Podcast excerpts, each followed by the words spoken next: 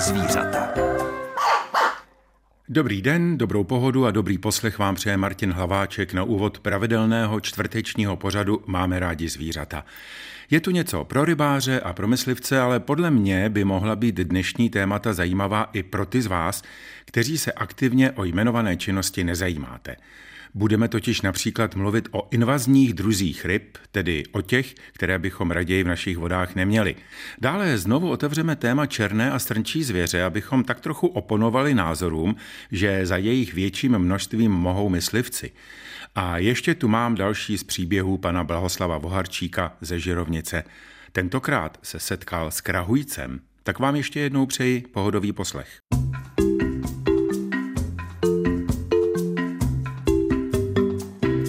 Ve volných vodách České republiky žije asi 66 druhů ryb. Některé z nich jsou ale nepůvodní a mezi nimi je i řada tzv. invazních druhů ryb. Což jsou ryby, které bychom tady raději neměli.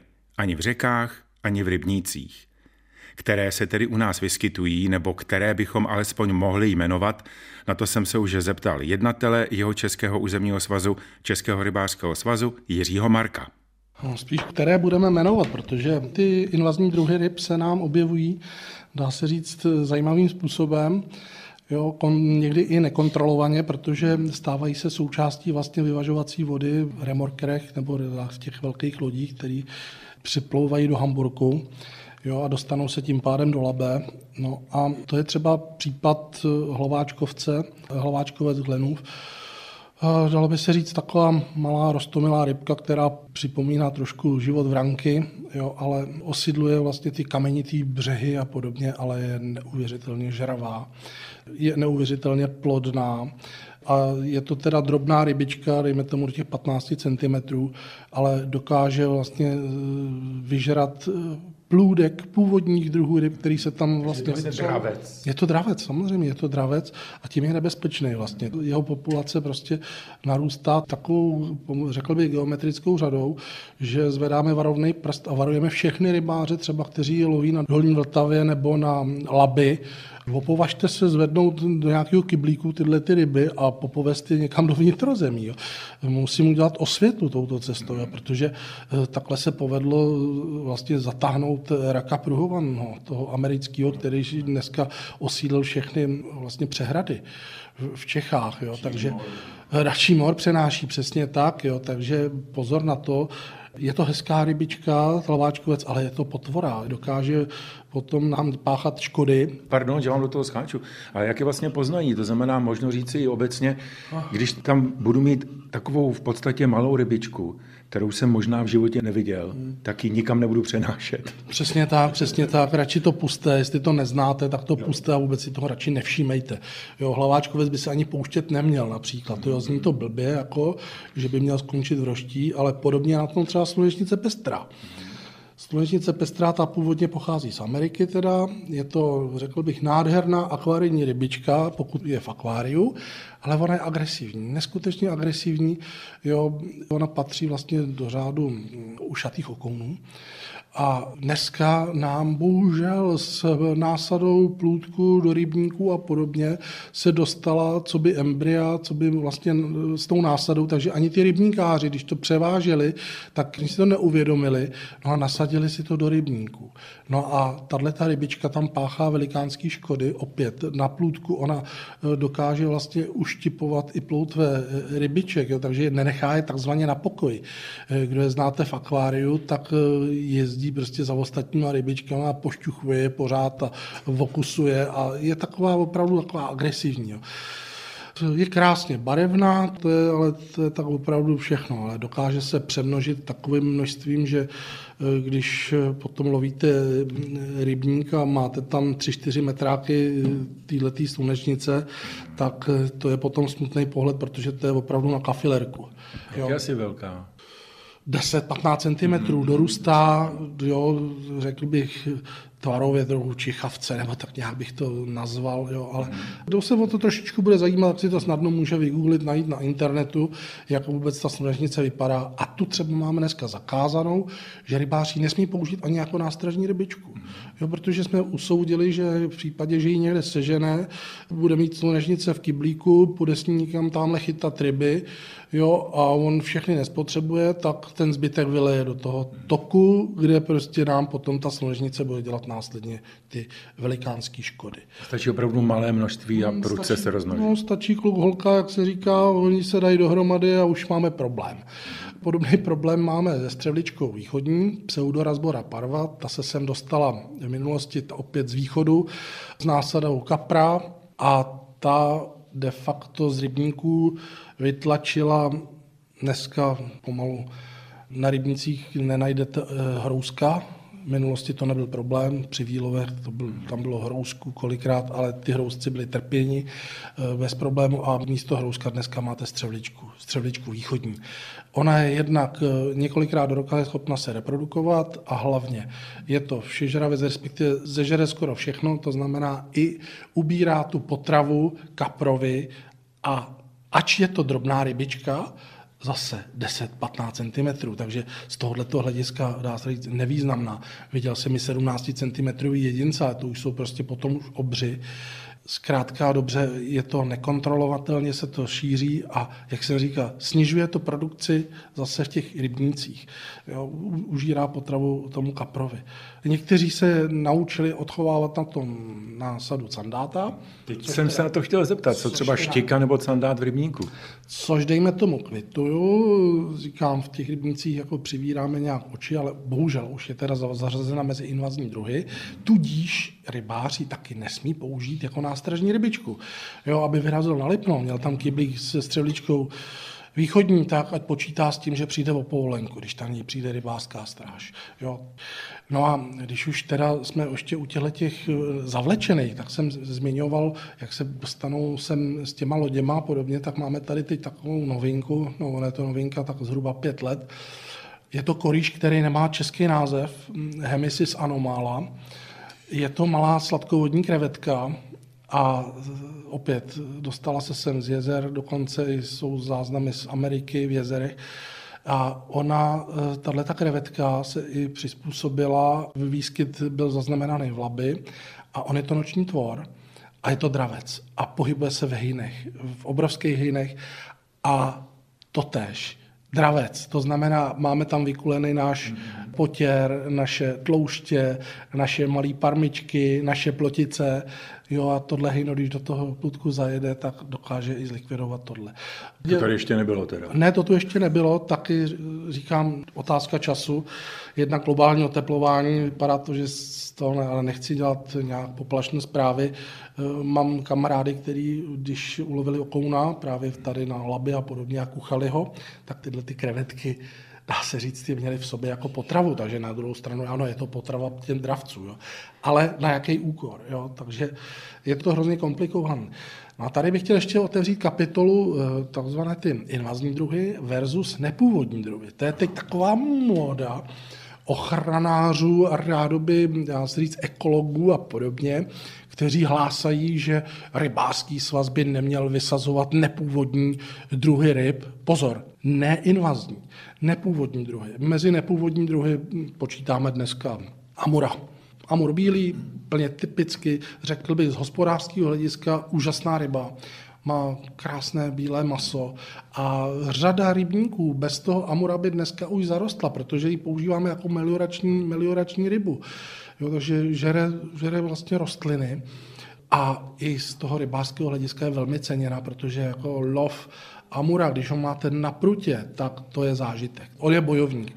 On je skutečně bojovník a když už si myslíte, že ho máte u břehu, že ho zvládnete, on se na vás podívá a zase jste na začátku, protože on zmizí v hlubině a bojuje prostě do poslední chvilky.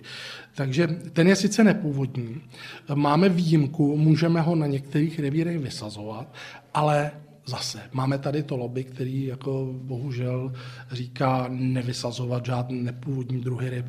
Mrzí nás, že mezi nepůvodní druhy ryb se snaží teď zařadit i pstruha duhového, sivena amerického.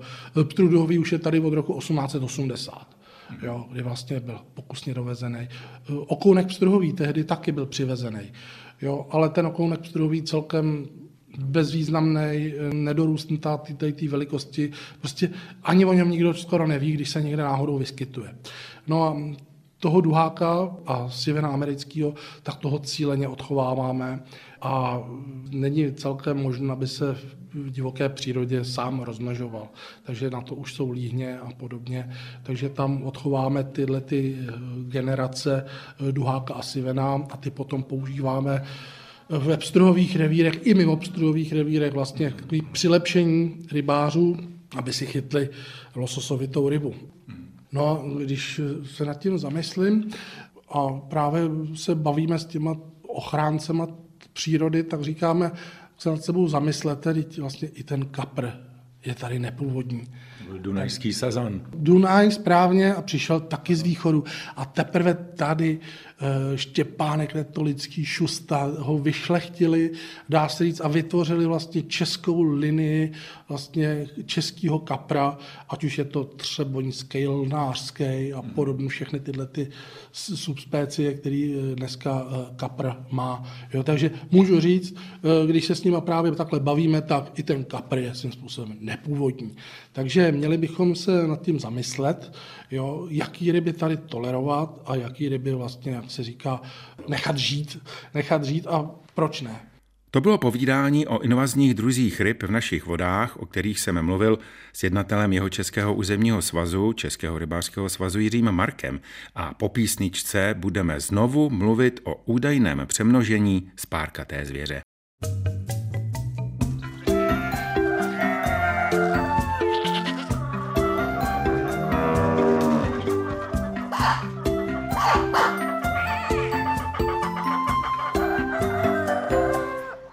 Téma takzvaného přemnožení černé a strnčí zvěře stále rezonuje v naší společnosti a že tato zvěř pak způsobuje značné škody na zemědělských plodinách či lesních porostech. Celý problém ovšem není tak jednoduchý a jednostranný, jak se prezentuje, i když vina je dávána hlavně myslivcům, že údajně střílí málo kusů této zvěře. Proto jsem dal slovo mysleveckému odborníkovi a pedagogovi Vladimíru Hanzelovi z Českých Budějovic, který vám v úvodu řekne, kolik kusů spárkaté zvěře se ročně u nás střílí a také jaké jsou náklady na odstřel. U nás se střílí ročně velké objemy spárkaté zvěře. U té srnčí zvěře je to zhruba 120 tisíc kusů ročně. U černé zvěře tam se střílí mezi dvěma sty 20, 250, v některých letech se střelili 300 tisíc kusů ročně. K tomu ale je třeba připočítat ještě zhruba 30 tisíc kusů jelení zvěře, přes 30 tisíc kusů dančí zvěře, pak je tady ještě mufloní zvěř, zvěř sičí, tam se to pohybuje až okolo 20 tisíc kusů. Takže když to sečteme, tak v podstatě se dostáváme téměř k půl milionu kusů spárkaté zvěře, což není zanedbatelná položka, zanedbatelné množství. A tady si asi nikdo moc neuvědomuje, že ulovení jednoho kusu spárkaté zvěře také něco stojí.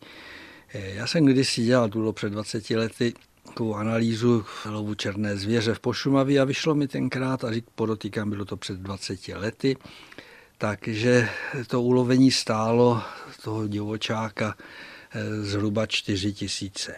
Tam se do toho musí započítat v podstatě to vybavení, čas, pohonné hmoty, tam je celá řada povinností, které s tím ty myslivci mají, konkrétně u té černé zvěře.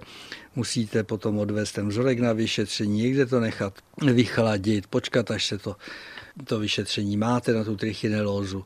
Takže je to spousta, spousta nákladů. No a v současné době jsme o 20 let eh, starší, ceny se ocitly někde jinde, takže si dovolím tvrdit, že ty náklady na ulovení jednoho divočáka nebo jednoho kusu spárkaté zvěře, abych byl přesný, se pohybují někdy okolo 10 tisíc. Takže když v těch 500 tisíc kusů lovené spárkaté zvěře vynásobíme 10 tisíci, tak jsme na 5 miliardách. A do toho, prosím vás, tam ještě do toho nepatří náklady na nájmy honiteb. Jsou samozřejmě velmi rozdílné, jestli jsou to honitby, které jsou ve vlastní režii, tak tam ty nájmy nejsou, ale potom je tady několik tisíc honiteb, zhruba 2000 honiteb, které jsou v pronájmu. No a tam ty nájmy se pohybují třeba až do milionu za honitbu bez DPH a e, rok. Takže to není, není zanedbatelná částka. Tudíž ty náklady, kterými vlastně zajišťují uživatelé honideb, ekonomické zájmy zemědělců a lesních hospodářů, ty jsou zcela přehlíženy. A je to bráno jako samozřejmá věc, ale ono to samozřejmé není. A ten tlak, který v podstatě je na uživatele honideb vyvíjen, tak eh, začíná být velmi, dá se říct, i brutální. Stačí si přečíst znění smluv od lesů České republiky a od jiných, jiných vlastníků, držitelů honideb, tak eh, tam už potom řada myslivců zvažuje, zdali eh, má to vlastně pro ně nějaký význam, protože oni... Pardon, to nejsou žádní myslivečtí zaměstnanci, jakoby Přesně. profesionálové v tomhleto. Přesně tak, oni to dělají ze zájmu. A já budu tedy svoji zájmovou činnost eh, realizovat pouze v tom případě, že mě to bude bavit a že mě to nebude nějakým způsobem zatěžovat, přímo tedy někdy i urážet. Takže Tohle je jeden z dalších takových, takových aspektů, kdy je to všechno postavené prakticky na dobrovolné činnosti, na dobrovolné bázi a to já můžu dělat, ale taky nemusím, protože to není moje povinnost. Já zkrátka budu jezdit na lyžích, dokud mě to bude bavit, Až mě to nebude bavit, tak potom je prodám a věnu se, budu se věnovat něčemu jinému. Budu třeba chodit na ryby a, nebo něco jiného. Samozřejmě ještě před 30 nebo 40 lety černá zvěře bylo daleko menší množství. Mezitím se i změnil systém zemědělské výroby velmi významně, už jsme o tom taky několikrát mluvili. Takže... No, to je další takový aspekt a další problém, na co jste narazil. Skutečně ty stavy spárkaté zvěře celoevropsky narostly velmi významně, ale je to zcela normální. A je to odraz eh, vlastně eh, přístupu k zemědělské výrobě. My jsme zavedli průmyslové zemědělství. To umožnila takzvaná zelená revoluce. Ta je postavena prakticky na používání dusíkatých hnojiv, čili Haber-Boschova reakce v roce 1909, kdy se poprvé syntetizoval dusík a následně dusíkatá hnojiva, dusičany. Potom je to objevení pesticidních účinků určitých chemických eh, látek. K tomu samozřejmě v plné míře se přidruží technologické postupy, mechanizace. Takže eh, díky té zelené revoluci tak se na planetě zvýšilo daleko větší množství zelené hmoty, obecně bych řekl tedy potravin. Průměrné výnosy obilovin byly dvě tuny z hektaru, hovořím o přelomu 19. a 20. století, v letošním roce oficiálně jsem slyšel 6,17 tun, ale to nehovořím o skladbě zemědělských plodin, které v podstatě se změnily, velmi zjednodušily. Převládá kukuřice, pšenice, řepka, ostatní plodiny a, nebo pícniny, ty ustoupily do pozadí, takže to jsou další takové aspekty. Navíc eh, díky zprůmyslnění zemědělství, tak eh, my v podstatě máme velikost půdního bloku někde ke 100 hektarů. S jednou plodinou, řekněme, kterou máte na mysli. Ano, už teď myslím, že už je to jenom 30 hektarů, že už to je e, dané maximum. Ano, teď už, teď už se to změnilo, teď se ty naštěstí a právě ale s ohledem na ten vývoj, protože tohle ta průmyslová výroba nás e, sice těm zemědělcům zjednodušuje práci, zefektivňuje, zvyšuje výnosy, ale je to cesta do pekel hlediska planety, hlediska životního prostředí. Protože to v podstatě sebou nese celou řadu negativ. My vidíme jenom ta pozitiva, ale mezi ta negativa nepatří jenom ty vysoké stavy spárkaté zvěře.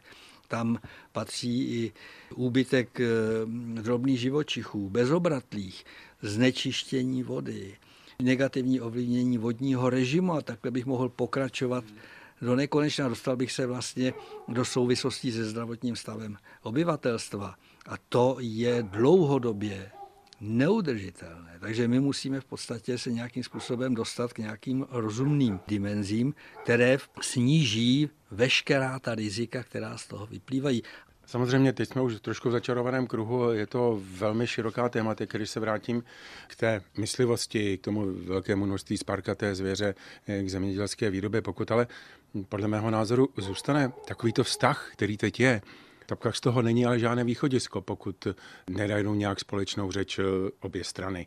Dá se s tím něco dělat vůbec teda? Samozřejmě, tam by bylo třeba spojit se a jít ruku v ruce. Jenomže tady jsou jednoznačně tedy ekonomické zájmy, které převládají, které jsou limitující v tomto případě a to naráží na, na určité bariéry, nebo díky tomu se narážíme na určité bariéry.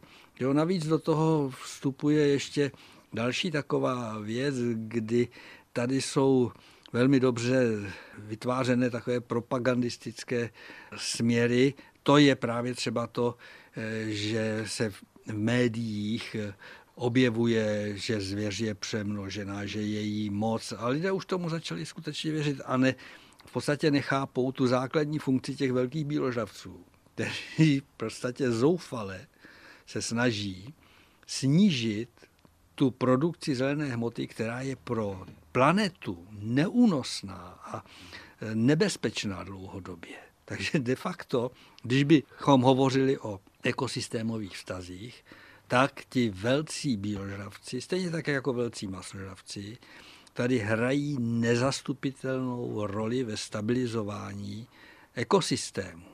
A to si málo kdo uvědomuje. Já když vás tak poslouchám, teď budu asi obrovský pesimista a napadla mě jedna otázka, pokud tato situace bude dál trvat, já to vidím pomalu tak, že se může stát, že se už lidé s promluvím vykašlou na to, aby dělali jako zajímavou činnost myslivost. Kdo to pak bude dělat? Kdo bude hospodařit se zvěří? Je to velmi, velmi široké. Počty myslivců ubývají. Když se podíváte na mysliveckou jednotu, tak myslivecká jednota stárne. To je dost významné. Dál myslivost v podstatě se překlápí do pozice pouze lovu zvěře. Ten je preferován. Není již dlouhá léta politická vůle, to zdůraznuju, tam je to na politické vůli. Podívejte se na zákony o myslivosti, na zákony o ochraně přívy krajiny. Tam není politická vůle e, řešit třeba drobnou zvěř a řešit stav krajiny komplexně. Skutečně je to o našich politicích a jejich úrovni a o tom, jak jsou ochotni naslouchat lidem, kteří o této problematice něco vědí. A někteří už činí, třeba někteří malí soukromí zemědělci, a jsou to jenom takové drobné, ale tak jsou alespoň, no, budíš eh, jim za to poděkováno samozřejmě. Ano, pár jich znám a se svými studenty za nimi jezdím. Že jo. A ukazuji, že se to nechá udělat, ale to je taková kapka v moři a jsou to skutečně takový osvícení lidé, kterým záleží na, na tom životním prostředí a hlavně oni mají ten filozofický názor, že to hospodářství, na kterém hospodaří, oni mají propůjčené od svých dětí.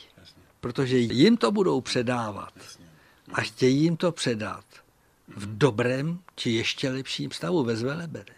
No, takže tam oni, řada z nich vysévá biopásy, dělá krajné prvky, tůňky, rybníčky, zmenšují eh, výměru jednotlivých plodin, člení to. Takže to je radost se podívat. Já tam své studenty, studenty vodím.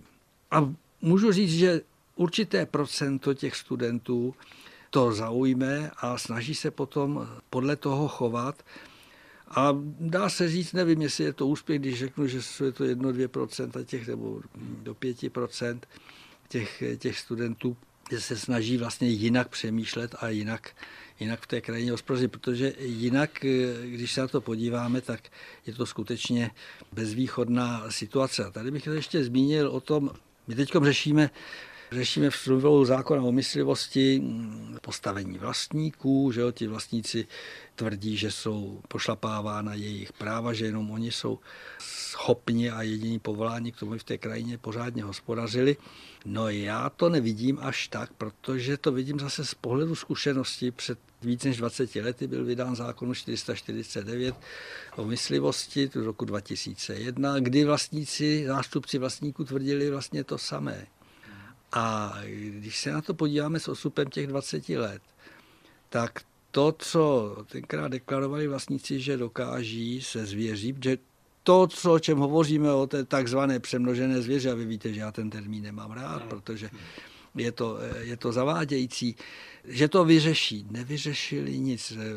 Pouze zanedbatelné procento, a to jaksi, jsou to asi 2% z těch vlastníků, uplatňovali pravomoci, které mají ze zákona o myslivosti.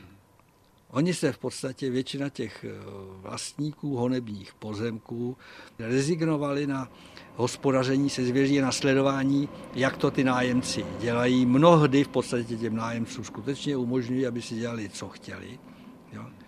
Takže jenom 2% využívali třeba paragraf 39 zákona o myslivosti, což je snižování stavu zvěře. A na to mají právo. Nárok. A ze zákona jim to právo nikdo nemůže upřít. Když ten vlastník řekne, já potřebuji tady snížit stavy, tak jim ten uživatel honitby musí vyhovět. Ale my to zase vidíme i v tom, že řada těch vlastníků, a ti jsou rozhodující při tvorbě jeho honideb, nemá zájem s tou zvěří hospodařit, s jakoukoliv zvěří. Takže ji tam nenanormují, mhm. nestanoví normované stavy. Oni říkají, my to vyřešíme tím, že ji budeme střílet. To by byla aspoň jedna cesta, tedy jakoby povinně jim to dát. Přesně, to by byla jedna cesta. Dle mého názoru, mně se líbí, a myslím, že už jsme o tom spolu hovořili, mně se líbil ten model, který mají na Slovensku, kdy v podstatě ti vlastníci, kteří splní základní požadavky na vytvoření honitby, přijdou na lesní úrad, tam ty podklady pro vytvoření honitby dají a v zákonné lhutě je jim uznána honitba s nanormovanou zvěří a s tím, co tam všechno, jaké jsou tam zájmy hospodářské, ekosystémové, celospolečenské a tak dál. Jo? A oni řeknou, tak máš tady takové a takové druhy zvěře, v takovém a v takovém množství, zhruba, to, to nikdo nesečte nikdy, to, to jsou iluze, že jo? A ty budeš lovit tolik a tolik kusů v takovém, v takovém složení. Mně se tohle toho náramně líbí. Bylo by to jedno z řešení, které ovšem nezmění něco během jednoho roku, pochopitelně, ale... Pro mě jsou tím světlem na konci toho tunelu ti studenti, kteří v podstatě pochopí moji, moji filozofii, s kterou je učím myslivost a učím přístup ke zvěří a začnou to provádět v praxi. Je jich skutečně velmi málo, ale začíná jich přibývat. A já věřím, že se ještě dožiju toho, že skutečně tyto lidé budou tvořit nemalou část té komunity myslivecké a i hospodářské a posunou to tím správným směrem. Každopádně by neuškodilo, aby se všichni ti, kteří se už také nechali ovlivnit řečmi o neaktivitě myslivců, aniž by znali podrobnosti, trochu více zamysleli i třeba nad tím, o čem jsme před chvílí mluvili s mysliveckým odborníkem a pedagogem Vladimírem Hanzalem.